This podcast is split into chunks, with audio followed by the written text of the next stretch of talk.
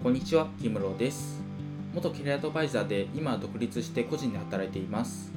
今回はね、日本企業の力が落ちている件についてというテーマで話していければなと思っています。で結構ね、衝撃的なデータなんですけど、直近20年でね、日本の平均年収ってほとんど変わってないらしいんですよ。でこれ聞くとねなんだその平均年収下がってないだけいいじゃんみたいな、まあ、現状維持ならね全然いいじゃんって思うかもしれないんですけど実はこれそんなことはなくって結構やばいデータなんですよ。で相対的にはね日本の平均年収って落ちていてあの世界から見た平均年収のランキングがあるんですよ。OECD 加盟国の平均年収ランキングっていうのがあってで20年前はね日本4位だったんですよ。結構高いですよね。日本4位だったのに。で今ね22位まで落ちてるんですよ。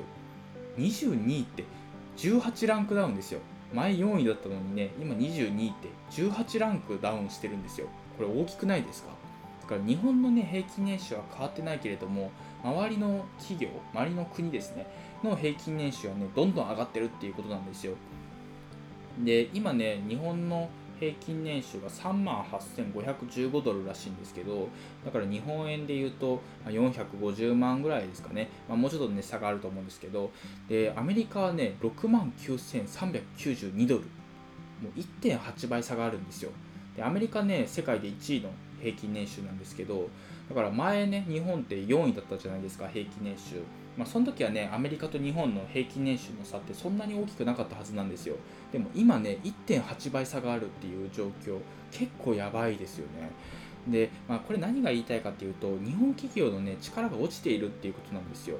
で、まあ、今ね、アメリカの強い企業でいうと、Google とかね、Facebook とか Amazon とか、まあ、いろいろあるじゃないですか。で、まあ、そういう状況なのにかかわらず、なのにもかかわらず、日本ってね、その今、トヨタとか、まあ、いろいろあると思うんですけど、前強かったのが東芝とか、東芝今大変じゃないですか。そういう形でね、前強かった企業っていうのが、まあ、ちょっと弱くなっているというか、まあ、あんまりね、その成長できてない状況にあるんですよね。こういうのが結構その差として出て出ていて年収が変わってないっていう状況になってるんですよね。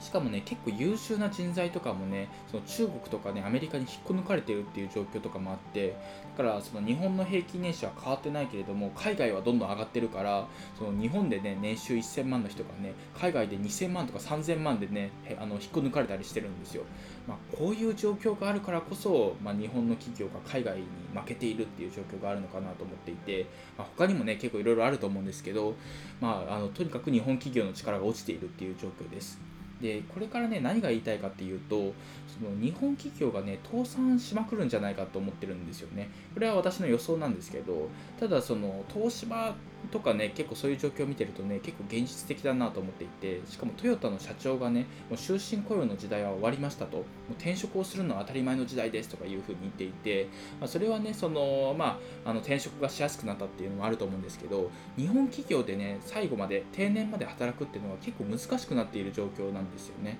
要はねその安定的にね経営を続けられる会社っていうのがねなくなってきている少なくなってきているっていう状況なんですよ。でここからね何が言いたいかっていうと日本でね安心して安定した生活キャリアを送っていくためにはその、まあ、転職できる力を身につけておくっていうのもいいんですけど個人でね稼ぐ力もつけておいた方がいいですよっていうのをね私は言いたいんですよ。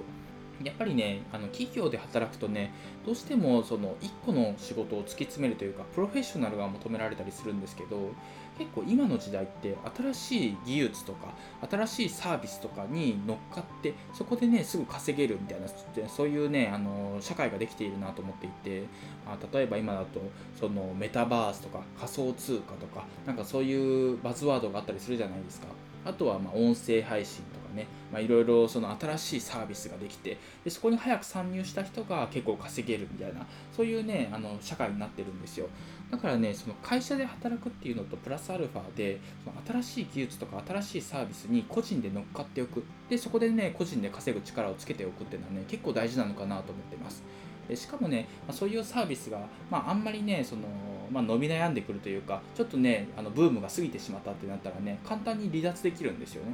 で新しいビジネスに参入しようみたいなことが個人の力個人で稼ぐ方法だったらできるっていうのがあるので結構ね波乗りしやすいっていうのが魅力としてあるんですよ。だからその、まあ、会社で働くのも全然いいと思うんですけど、まあ、副業とか、まあ、個人で稼ぐ力をね、あのつけておくのはね結構将来的にキャリアを考えるんだったらね、まあ、絶対必要なのかなっていうふうに思ってるのでぜひね、ま、日本企業の力が落ちてる現在だからこそね、まあ、副業とか個人で稼ぐ力っていうのをねつけてみてほしいなと思いましたというそういう話でした。というわけで今回は以上なんですが今回はね日本企業の力が落ちている件についてというテーマで話してきました。